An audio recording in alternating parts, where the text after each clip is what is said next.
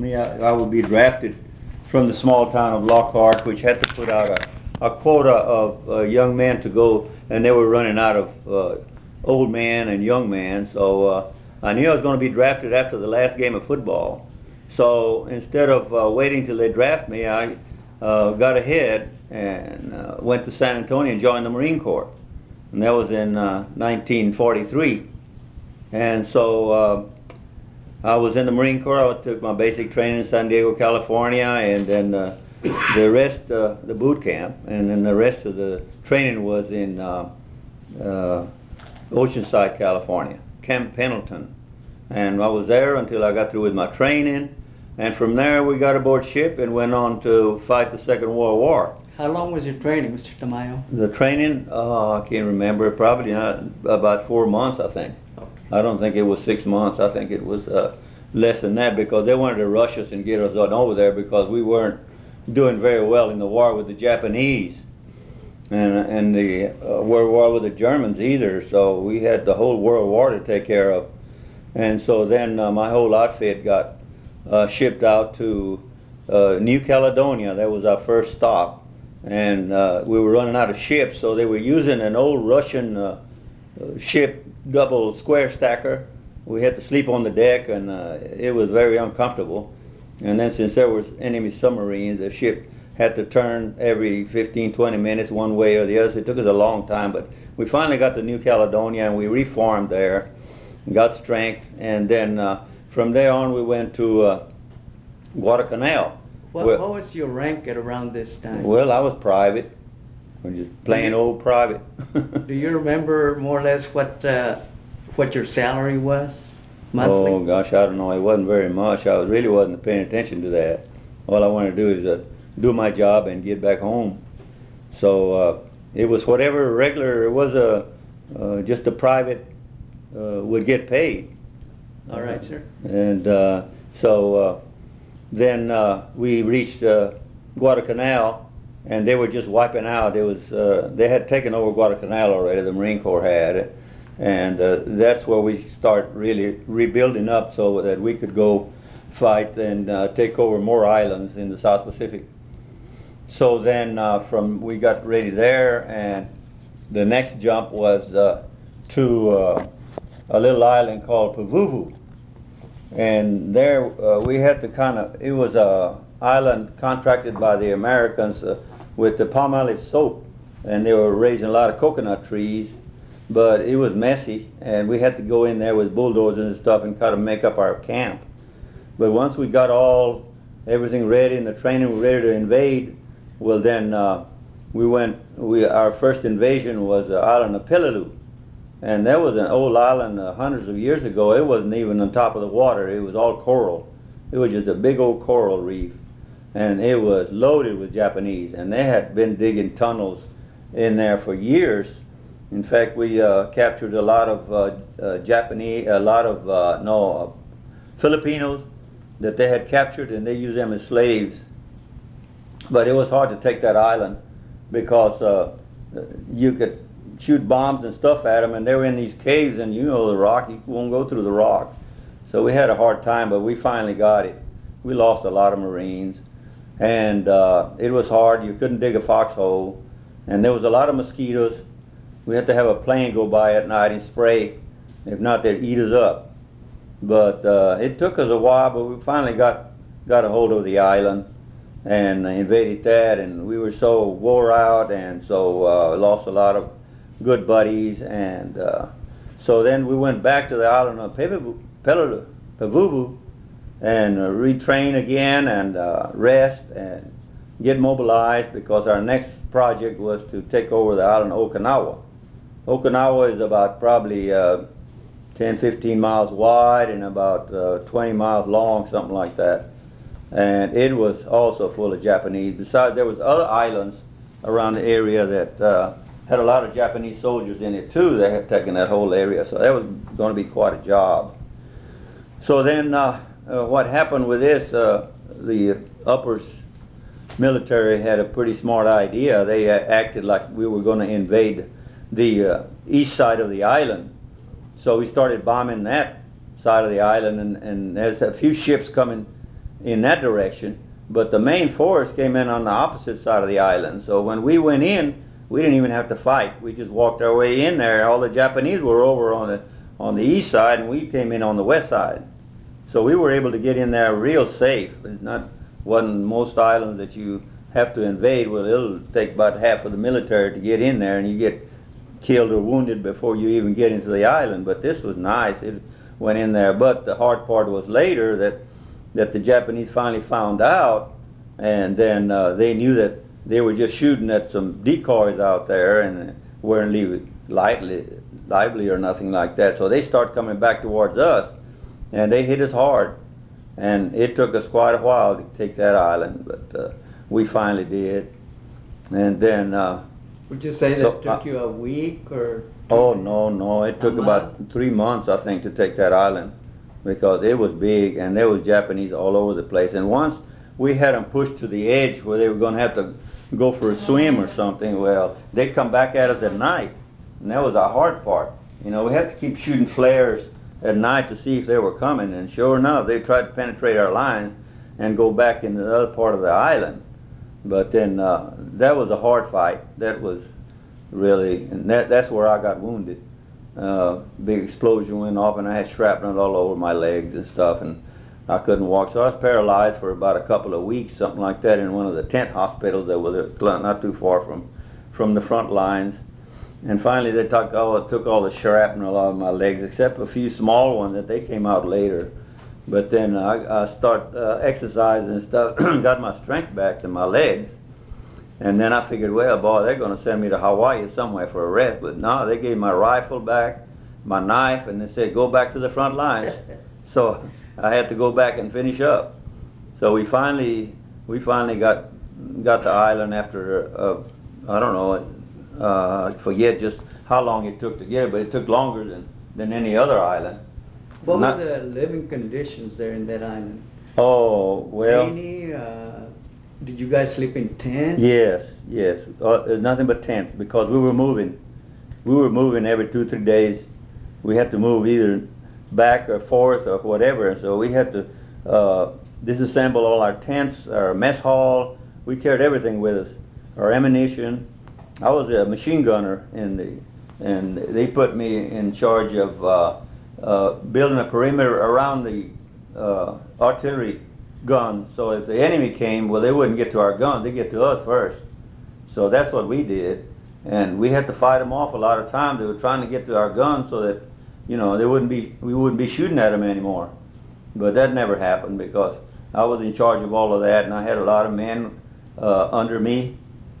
Uh, I was made sergeant by that time, and so uh, I had little groups like you had a machine gun with with three with a machine gunner, and then three more guys to help in case one got shot while the other took over. And so one time they rushed us, and it was so bad that we had uh, air-cooled machine guns, and you're only supposed to shoot about maybe not more than 12 bullets at a time and let it rest, and then another 10, 12 bullets and, and let it rest. But we didn't have time to rest. I mean, we kept shooting, uh, had to keep shooting to keep them from getting to us, and uh, the barrels of the machine gun just wore out. They got red hot, and then the bullets were coming out sideways instead of straight. But it was helping anyway. So we finally won that battle. So that was uh, that was really nice. So then, once we took the island, uh, we went into a, a camp that we built a nice camp and all to to go ahead and get ourselves back together. And then we start uh, building up. We're getting in a lot of supplies, and we're getting better machine guns, like with water cooled. You could shoot them all day long, and they wouldn't they wouldn't melt. And then uh, I got uh, also had was given uh, some 50 caliber machine guns, which is uh, big and heavy, but they do a lot of damage. And you have to have about a six man uh, group to handle just one gun because it's so heavy. When you move them, you have to disassemble them, the barrel, the gun, and the tripod. You need three men for that. Then you need about three more men for ammunition. So it makes a bigger crew but still we could do more damage. So we start getting ready because we were going to invade Japan. That was our next project, to invade Japan, and we hated that because we knew the Japanese were waiting for it. That was that was a real uh, headquarters of, you know, the, they were going to defend that with all the people that they had. It was going to be a bad, bad battle. Do you know what year that was? That was in 1944, I think, when they signed the peace treaty, Uh-huh. that same year. Because we were getting all ready. In fact, they put up a screen and we would watch movies at night, although they were old movies. And sometimes we'd watch them two or three times, the same movie. But they wanted to keep us, uh, you know, entertained. So then uh, I was at a movie one night, and then all of a sudden, the loudspeakers came on that the Japanese had surrendered after the atomic bomb. We, we heard about the atomic bomb and all, and then right after that, well, uh, the Japanese decided they better surrender. So we were so happy that we didn't have to go to Japan. And so uh, then we went ahead and loaded up everything because we had a storm. Uh, uh, uh, one night we had a storm, knocked down all our tents and all. It was a hurricane or, or typhoon or whatever it was in those islands, you know. Knocked everything down. So they told us, don't put them back up. Roll them up and put them in the trucks. We're going to Japan. And I said, oh, well, at least we're not in war, you know. So, so we did. We went to Japan and landed in Kobe, Japan. And though we were, we didn't get off the ships, I mean, we got off the ships, but not the equipment, because they said they weren't decided whether we were going to stay or not. Well, we find out later that we weren't going to stay in Japan. There was too many other outfits. Uh, we were the first Marine Division, and then there's other divisions, another army, another uh, uh, military that was already in Japan, and they needed some help in China. So they uh, designated the First Marine Division to go to China and uh, do some duty over there. So we did. We went to China and we unloaded uh, in a little town. Um, I forget the name of it, but we had to travel probably about 30 miles to Tientsin, China. And there was a we were took over an old uh, uh, uh, like a fort where the uh, you know a long time ago they had these walls built around and the and the military was in the middle and stuff protecting from the Indians. Well, I think that they had that built. The French had that built, so we took that over, um, like an arsenal and stuff. We took that, and so uh, what we did in China was that once the war was over, the Japanese couldn't fight anymore, and there were a lot of Japanese soldiers and families in China, and uh, and they were taking over the country, and they had their warehouses full of rice. But once the war was over, they couldn't fight, so the Chinese would come over and break into their uh, rice warehouses and steal the rice and beat them up. So it was up to the Marines to go over there and protect them, which was very, very rare because, uh, you know, first we were fighting them and then we were protecting them. So we were doing, picking up all these Japanese families, put them on ship and send them back to Japan for their own safety. So I did that until I was uh, told that I had put in my time and was ready to come home, and I was real glad about that. So after China, well, I came back to the United States, and I hadn't uh, finished my high school education yet. I think I was as a sophomore when they were going to draft me, and I went ahead and joined the Marine Corps. So I came back, and I enrolled back in high school in Lockhart, so I could finish uh, get my uh, diploma. So I did that in, in record time because I went to school the regular uh, school season and then uh, uh, also on vacation, you know, when the school was out. And I went through that. I didn't stop. I just kept going until I, I finished my education and, and graduated. The whole year long, huh? Huh? You went the whole year The whole year, school? yeah. Yeah, until I got my diploma. And then after I got my diploma, well, I figured, well, it's time to go get a job. Because I was living with my mom and dad, and dad said, what are you going to do now? I said, well, I guess I better go find a job. And he came find a job in Lockhart. There was no good job there, so I came to Austin. And I looked around, and I couldn't find a job because all the veterans coming back from the war, after the war, they had gotten the best jobs. And I couldn't find a job anywhere. So I went back and told Dad, I don't know what I want to do. I can't find a job. He says, why don't you look for a job as an electrician? Because uh, my dad worked for the Coca-Cola company in Lockhart. He says, every time a motor burns up here, I have to take it to Austin and find it to get it rewound. And boy, they charge a lot of money. So I went to Austin again to the uh, electric shops.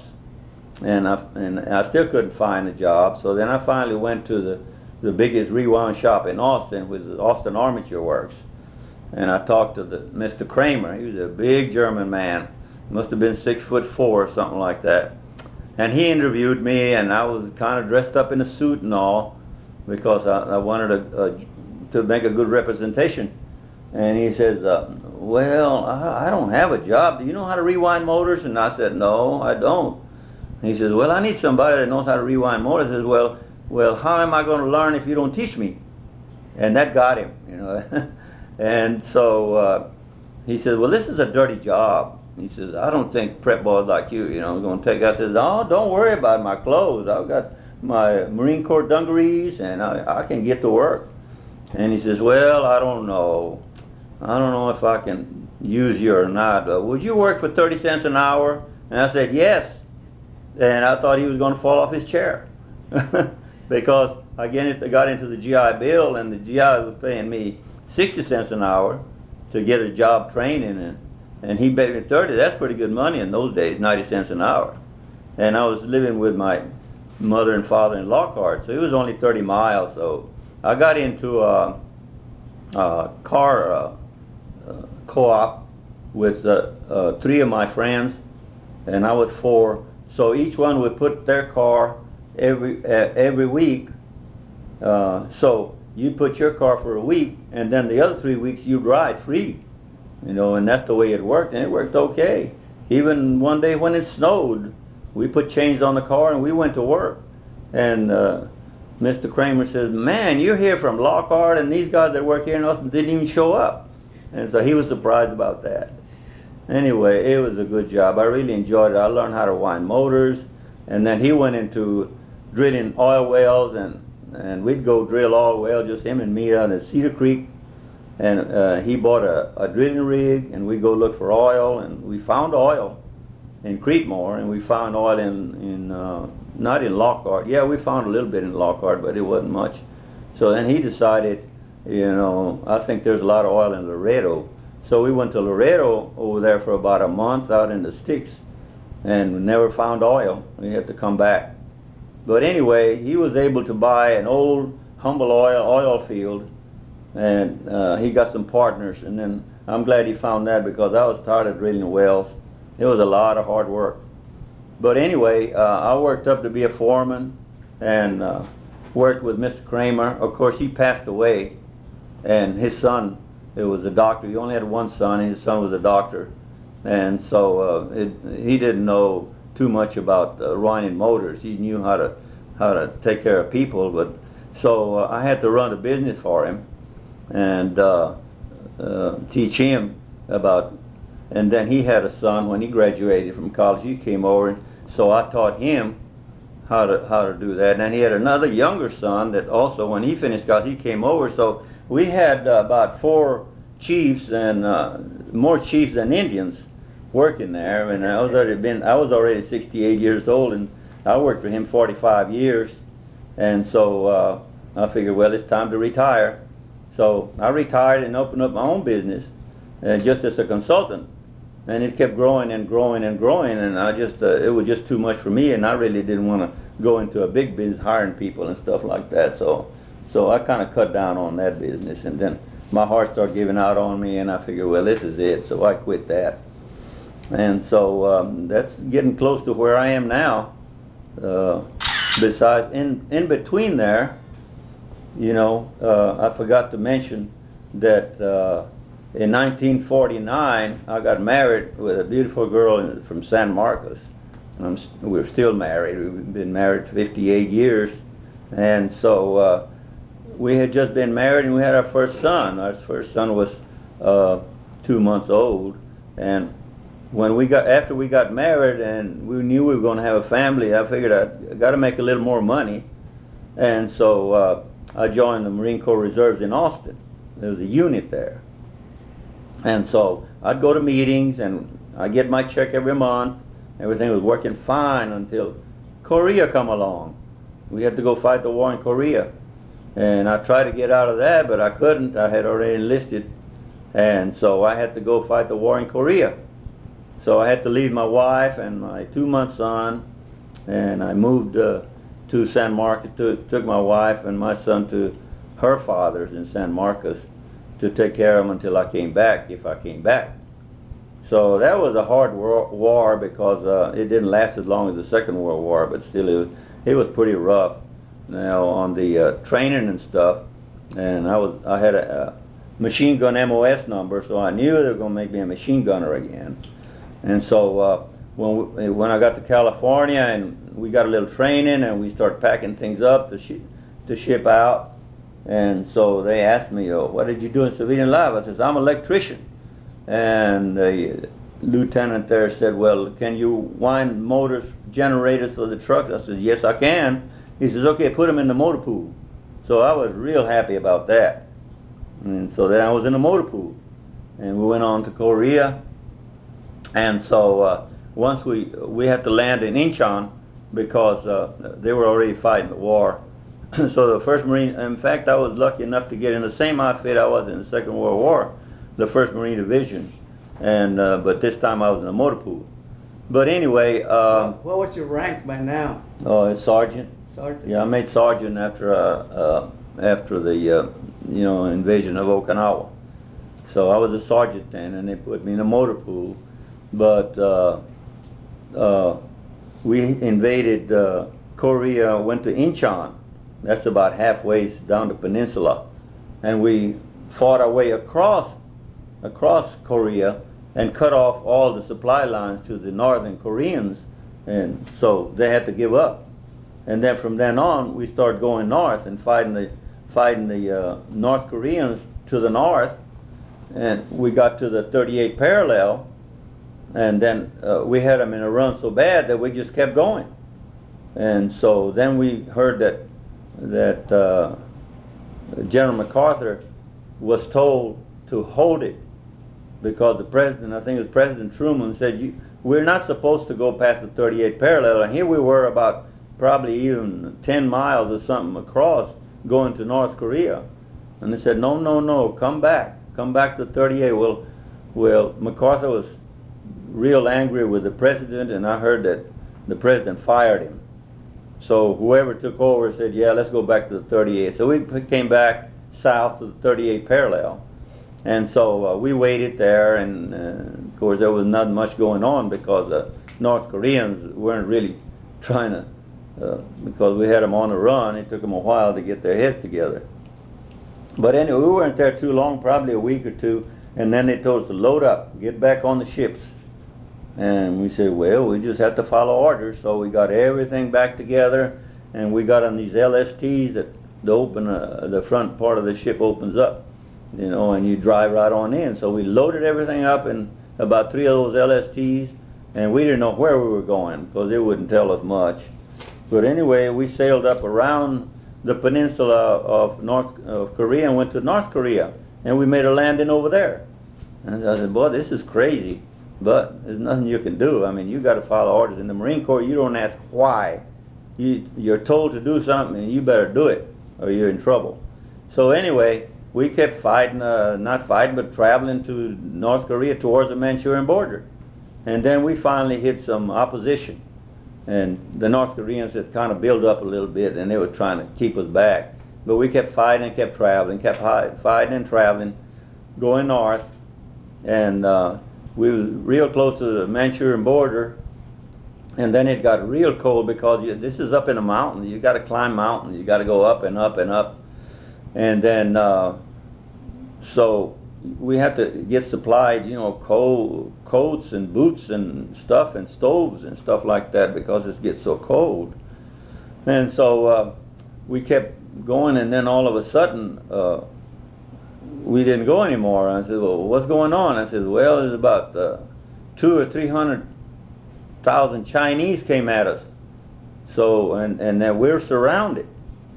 So they told me, huh, you were a machine gunner, weren't you? I said, well, I was. And he said, here's a 50 caliber.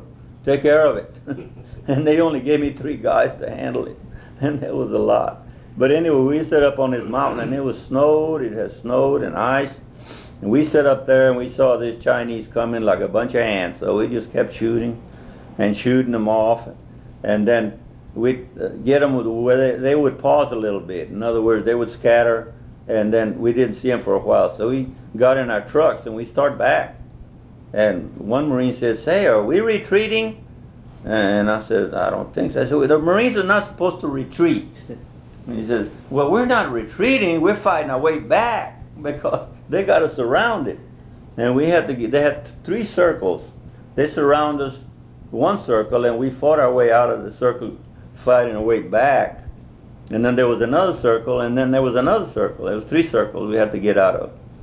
So anyway, we did what we could. A lot of a lot of Marines got shot, and a lot of them got frostbite. I got frostbite in my fingers, especially my right finger, because they gave us mittens, and I couldn't get my mitten finger in through the uh, trigger guard. So I cut a hole in it to get my finger out so I could shoot. And it still hurts in the winter. And my feet got frozen because it was so it's 40 below zero, so you can imagine how cold that was. But we had to fight our way at night, try and get out at night. And they tried to stop us. But then we had our artillery guns and we were shooting point blank one night. We stopped to rest a little bit and here comes all, early in the morning here comes all these chinese making all kinds of noise and rackets and stuff like a bunch of ants coming at us. So we used our uh, 155 uh, artillery howitzers guns to shoot at them we had uh, pellets. Some of the shells had pellets like it's not a regular bomb it's just like a shotgun you know it had pellets. And we used them and we were able to stop them and well slow them down a little bit. And then here comes the uh, air force with their spitfires and start shooting them and we were just across the railroad tracks from them and they were the spitfires made sure that they were shooting on the other side of the railroad tracks. So they kept strafing and strafing and and then we were able to get in our trucks and get out of there and go a little further anyway to the next circle and uh, so that that was Korea. We just kept fighting our way all the way back, and probably in about a week. Well, I know we got to the second circle, and then it was snowing so bad, uh, the airplanes and the helicopters coming for the wounded couldn't get in. They couldn't land. So we had to take care of our wounded until uh, the snow would stop. And finally, about three or four days of that, then the snow stopped, and uh, we were able to get our wounded out of there. In fact, I had a buddy of mine that was a truck driver too, and uh, he got wounded. One of the grenades that the uh, that the Chinese were throwing at us were they were our own grenades from the Second World War, and they put a little string on the end of it and swing it over their head and and throw them at us, and they would explode all right when they hit the ground. So my buddy got uh, one of them in his back, and so I had him to load it up in my truck. And when we got to that second circle, you know, they had tents there for hospitals. And uh, I made sure that he went to one of those tents, but they said, we're going to park him out here outside right now because there's no room, but if, if one of them dies, well, we'll have room for him. Well, I went back hours later and he was still there, and I said, what's going on? My buddy's still laying out here in the snow. And they said, well, we, we need to make room. I said, well, make some room somehow, set up another tent or something. So they did. They took care of the one that was sitting out in the snow, you know. So anyway, the snow stopped. The airplanes start coming in. We start putting all these wounded back back so they could fly them to Japan and uh, wherever they needed to go to get cured. And so we start fighting our way back to the third circle, and then we start coming down the mountain little by little. And of course, they were waiting for us. They were uh, had machine guns set up a- around every curve, but uh, it was so cold, and all the Chinese had was whatever they clothes they had on their back, and a little bit of rice, and I think they had run out of rice. But anyway, we'd come up to them, and they were aiming the machine gun at us, and sitting there, but they couldn't move. It was just like a, a chunk of ice. So we just get them and throw them in a truck, so so we could turn them into a prison camp. But they were they were really stiff, and that's really what helped us. If it hadn't been for that, I think we'd all be shot because I know we had one tank in front of us, and then every once in a while they'd pick out five or seven Marines to go in front of the tank to make sure there was no holes in it. Well, the tank couldn't see, but we had uh, sort of uh, glare things in our back, uh, some of this uh, tape that you can see at night. And that's the only way that the tanks could move at night. And that's when we wanted to move at night so they wouldn't see us and we wouldn't be able to shoot all of us. Anyway, so we did that, and uh, so then we finally uh, worked ourselves out of that third ring, and then there was uh, another town I forget the name of it now, where they were waiting for us uh, with big tents and stoves and Mr. Tamayo, during the uh, Korean War, uh, you stated to me that uh, the actual time you were in about a year, is that correct, sir? Yes, that's right. It- About a year, I left in um, uh, 1950 and came back in 1951. But, uh, so, uh, then most of it was uh, frontline duty because we kept pushing and pushing. But then, uh, once we were able to get out, where the ones of us who got out of the traps that the Chinese had for us in North Korea, and we got aboard ship, uh, and they brought us back south South Korea, back to Incheon, where we had already taken and set up camp there to thaw out and rest and wait for the Chinese to come over to the 38 so we could fight them back because we couldn't fight over the 38 parallel. So we were there, and uh, sure enough, the Chinese caught up with us. Uh, we had burned a lot of trucks and a lot of equipment and stuff, we thought. But somehow or other, they got parts of burnt trucks and, and put them together, and it'd make uh, trucks move, so they had transportation.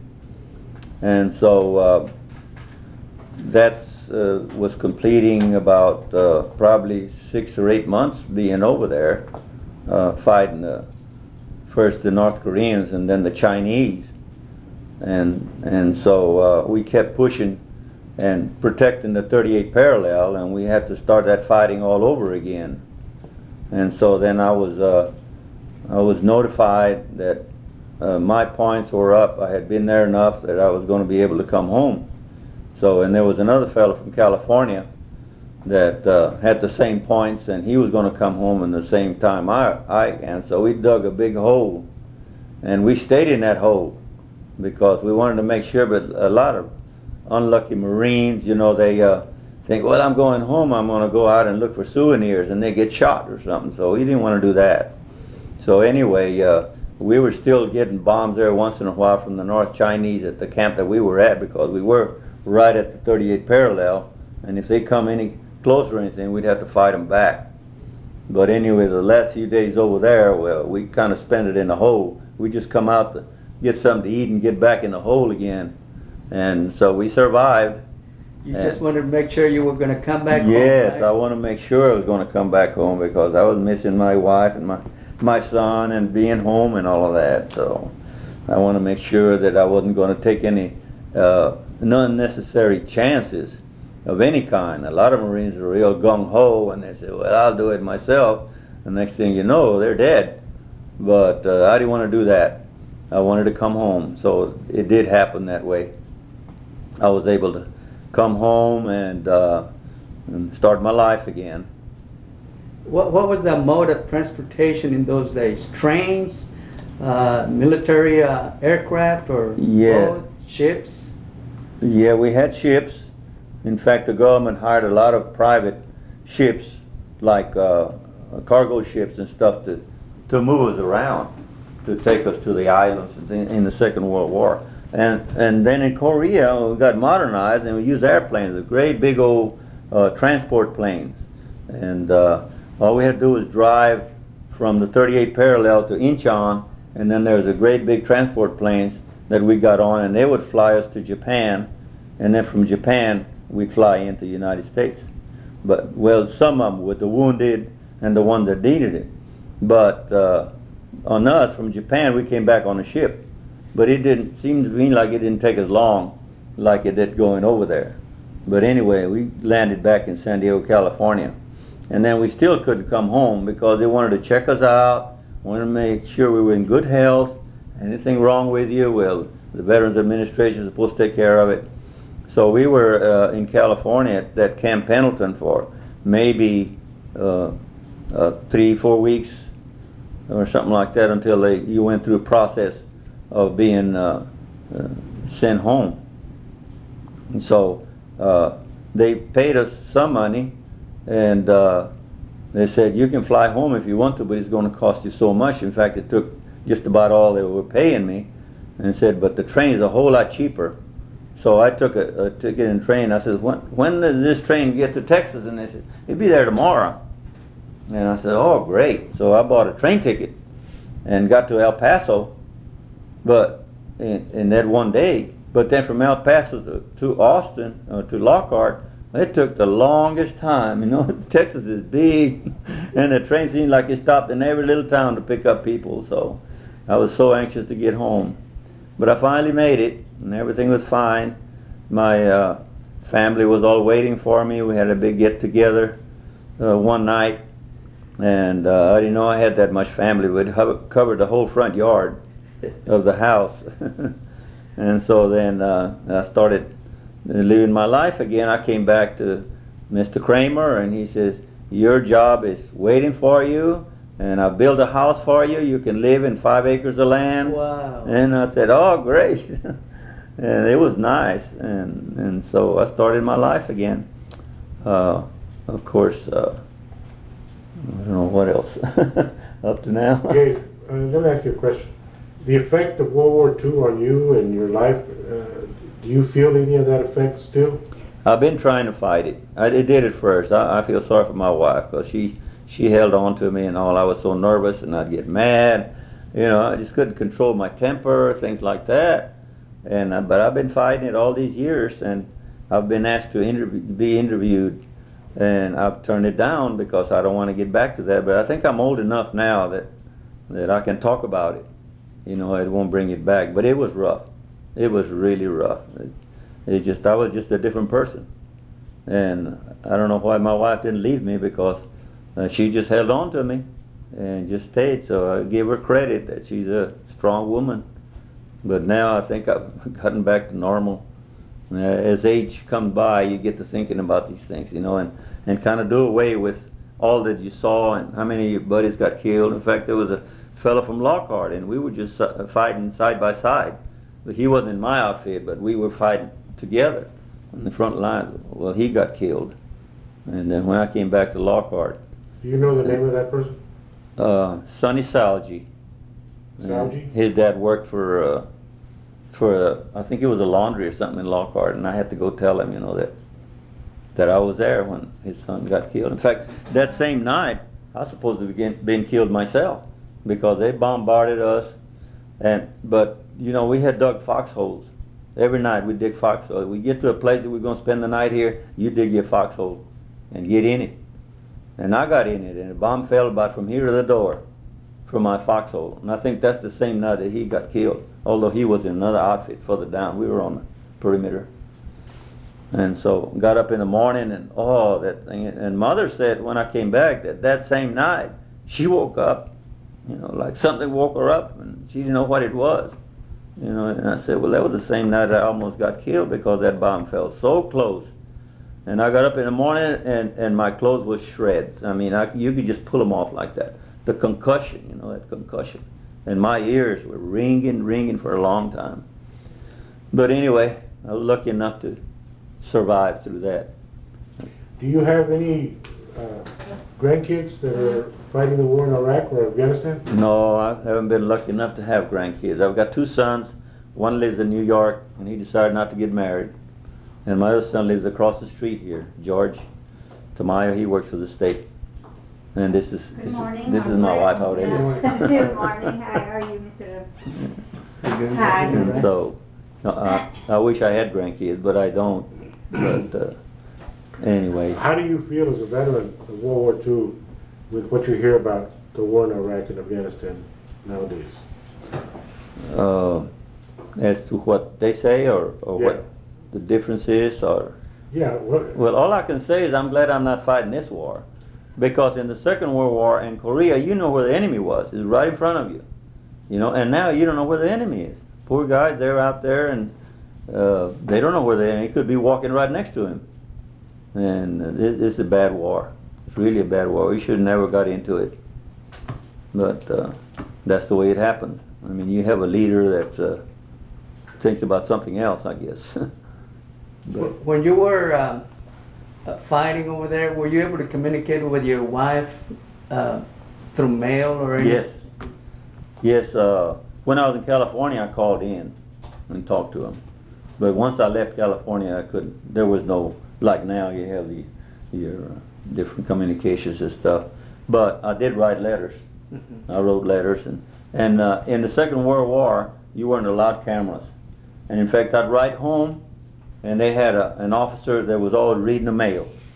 And it says, my name was Tamayo, they thought I was Japanese. So they were always calling me to the office. And they'd look at me and they says, you're not Japanese. I said, no, I'm not. Well, Tamayo. And I says, uh, well, maybe it's a Japanese name, but I'm not, I'm Mexican. And so they would read my letters and they would cancel some of them. I would tell mother and my sisters and my dad, you know, what's going on, and they'd cancel all of that. But in Korea, we could do that. In fact, Korea had a camera. And I would send a roll back, and then they would send me another roll.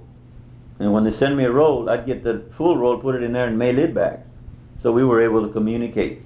And she would send me pictures of, of George, And how long have you been married to uh, your wife? 58 years. 58 years in June this year. And so, thanks to her, um, I'm still here. because uh, she took a lot from me, really. Uh, Gabe, uh, I want to thank you for letting us do this interview with you. Uh, if there's anything else that you'd like to include, we'd be glad to. Well, I just thank the Lord that I'm still alive and I'm still kicking. And uh, thanks to the doctors and the medicines and the pills that we take every day. Can I, just one, one last question.